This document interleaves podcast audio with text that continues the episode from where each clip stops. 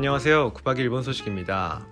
네, 매년 이맘때쯤 되면 뭐 들려오는 소식들 중에 하나가 노벨상 관련된 얘기들이 나오게 되는데요. 네, 보통 이제 추석 연휴가 끝나거나 뭐 9월, 10월 한 뭐 초 중순쯤 되면은 노벨상 이제 얘기가 나오기 시작을 하죠. 예, 뭐 노벨상 후보가 누구다.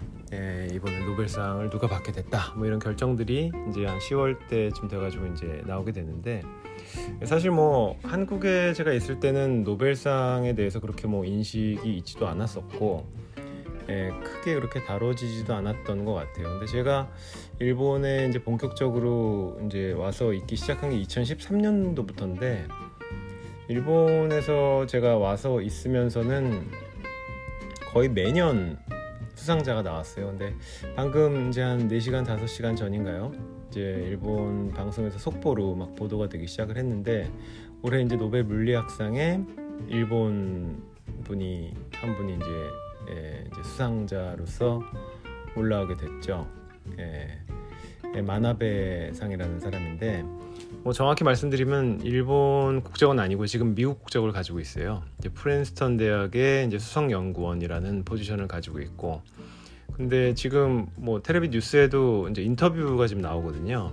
미국 현지랑 연결을 해가지고 인터뷰에도 나오는데 그냥 일본 분이에요. 보니까 근데 이제 뭐 연구하시고 하면서 뭐 미국으로 건너가서 그러니까 동경대학에서 박사까지 하시고 그러고는 미국으로 건너가셔서 연구를 하신 모양이더라고요.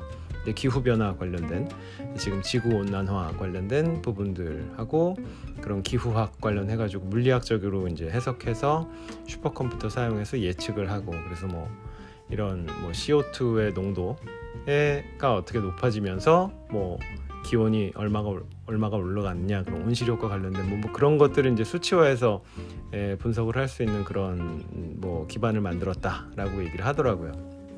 뭐 잘은 모르지만은 네, 뭐 이렇게 그 제가 와가지고 한 10년, 9년 있으면서 2년 빼고는 매년 노벨상 수상자가 일본에서 나왔어요. 그러니까 일본 분도 있고 물론 이제 이제 국적을 미국으로 바꾸신 분도 한 그 안에서 두 분 있으셨던 것 같고요.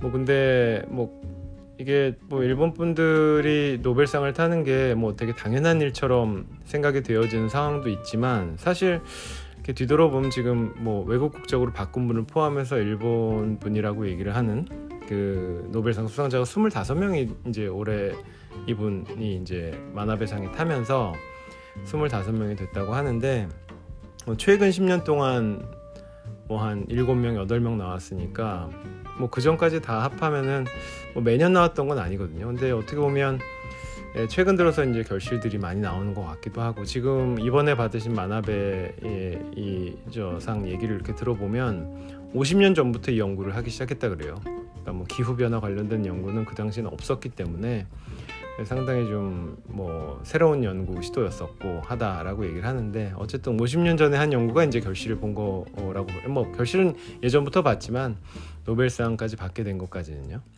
근데 그렇다고 해서 뭐 일본이 경제 성장을 할 시기에 있었던 연구, 예를 들어 70년대, 80년대 이럴 때 있었던 연구라고 해서 이제 와서 성과를 평가를 받는 건 아니고요. 이게 이제 일본이 물리학, 뭐 이제 받은 노벨상의 내역을 보면 뭐 노벨 평화상도 있고요. 그리고 이제 노벨 물리학, 노벨 화학상, 예, 그리고 생리학, 의학 문학상 굉장히 많아요. 근데 특히 이제 최근에 와서는 생리학 의학 관련된 분들이 굉장히 많았고 그리고 물론 이제 이번에 물리학도 있었고요. 뭐 화학상도 있는데 예, 연구를 한 게 뭐 물론 옛날 것들도 있긴 하지만 뭐 그렇다고 해서 옛날 것만 있는 건 아니고 2012년도에 받으신 분 같은 경우에는 이제 iPS 세포 관련된 걸로 받으셨는데 뭐 생리학 의학상인데 그분은 그분 나이 50살 때 받았어요. 그러니까 연구가 뭐 이게 경제 성장기 때 있었던 연구가 쭉 이어져 그때 한 게 반짝해가지고 지금 와서 인정받는 것만으로 보기는 어려울 것 같고요. 계속 꾸준히 좀 되고 있지 않나 하는 생각은 들긴 하는데 지금 일본 저는 이제 대학에 속해 있긴 하고 어, 저희 대학에서도 노벨상 수상자가 한 분 계셨어요. 뭐 바로 한 두 달 전쯤에 돌아가시긴 했는데 예, 그분도 물리학상 천체 물리학으로 받으신 분이고요.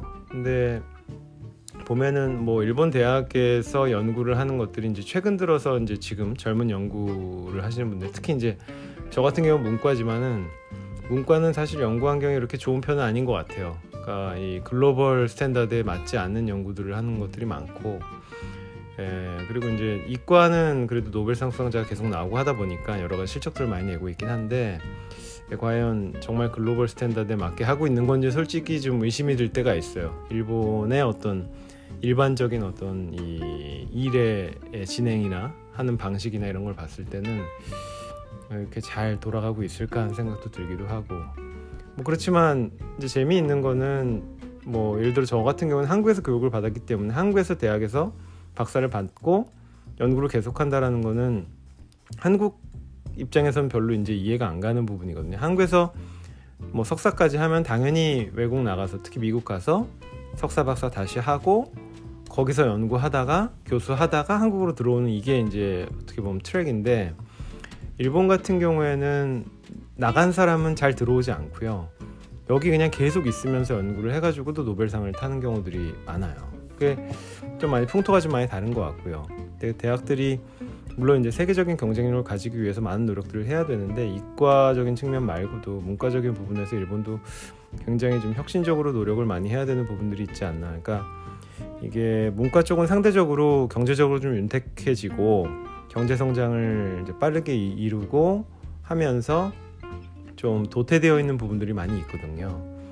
이제 그게 전체적으로 그 대학 전반적인 경쟁력으로까지도 좀 이어지는 부분이 있는 것 같아서 예, 뭐 지금 앞으로 뭐 일본이 또 이렇게 연구나 뭐 이, 그 이과든 문과든 예, 이어질 수 있을지 없을지는 잘 모르겠습니다만은 예, 일본 대학들도 좀 많이 도 대학이나 연구기관들도 상당히 좀 많은 노력을 해야 될 것 같고요. 그러니까 예, 본인들이 얼마나 위기감을 느끼고 있을지 이런 노벨상을 받는 게 예, 이 교육계나 연구기관과 연구의 관행들, 연구의 학계 이런 데들이 예, 어떻게 좀 좋은 뭐 어떤 이렇게 영향을 줄지 오히려 나쁜 영향을 줄지 뭐 참 판단이 잘 안 되는 부분도 있습니다. 이게 오히려 어, 이런 게 없어서 막 사람들이 더 열심히 노력하고 막 이래야 되는데 글로벌 글로벌 스탠더드라는 측면하고 일본이 좀 따로 노는 부분들이 예, 좀 심화되지 않았으면 하는 부분들이 저 저는 이제 이쪽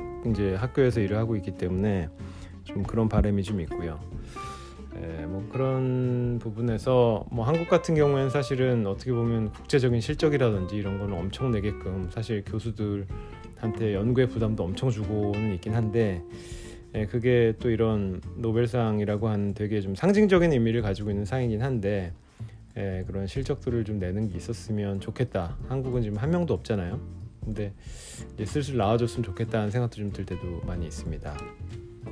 뭐 그리고 지금 그거 외에 이제 그 지난번에 말씀드린 기시다상이라는 사람이 이제 자민당 총재로 이제 선출이 됐고 에, 예, 어제 이제 총리로 지명이 됐죠 국회에서 아, 지명이 돼가지고 내각을 발, 내각의 인선을 발표를 했고 한데 뭐 한국에 나오는 신문들 가끔 보면은 무슨 뭐뭐 뭐 SK 최태원 회장이 기대한다 뭐 앞으로 기시다 내각에서 좀 잘해주기를 뭐 이렇게 얘기했다고 해서 앞으로 기대를 한다 뭐 이런 말도 안 되는 기사가 나오기도 하는데 기대할 게 전혀 없을 것 같고요.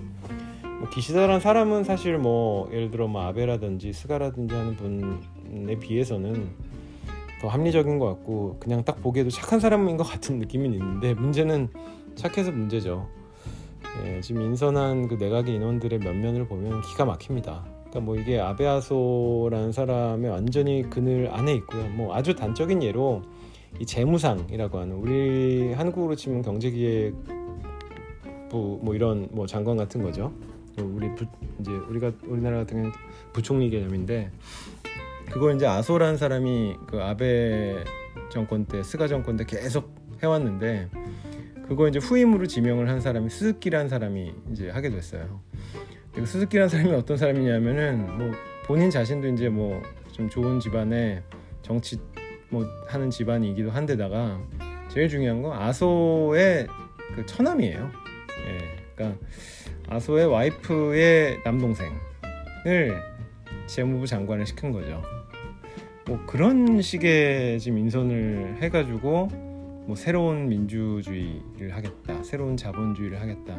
뭐 자민당 안에서는 약간 개혁적인 성향을 가진 그런 파벌이긴 하지만 뭐 결국 그 그늘 안에서 그냥 있는 뭐 그리고 국방부 장관 같은 사람을 그 아베상의 이름은 다른데 아베상의 기시라는 사람인데 아베상의 배다른 동생이죠. 아, 배다른 동생 아니죠. 원래 같은 동생인데 양자를 간 동생이죠. 그 그대로 그냥 유임을 시키기도 하고 달라질 거 하나도 없을 것 같고요. 어, 한국과의 관계에 있어서 글쎄요 뭐, 뭐 스가 같은 사람보다는 그래도 생각이 좀 있으니까 실리를 좀 더 추구한다든지 하는 측면에서 한국과 협조를 할 수 있겠지만은 근본적으로 뭐 자세가 바뀔 것 같지는 않다. 뭐 지금 10월 말에 중의원 선거를 한다고 하는데 중의원 총선거를 해서 정권이 바뀌지 않는 한 뭐 지금까지의 기조랑은 크게 상관없이 아, 다, 다름없이 진행이 뭐 이런 여러 가지 정책들이 진행이 되지 않을까 하는 생각이 들어서 좀 많이 우려가 됩니다. 예, 오늘은 이만 하고요. 예, 또 다른 소식들 들려오는 거 있으면 좀 다시 말씀을 정리해서 드리도록 하겠습니다. 감사합니다.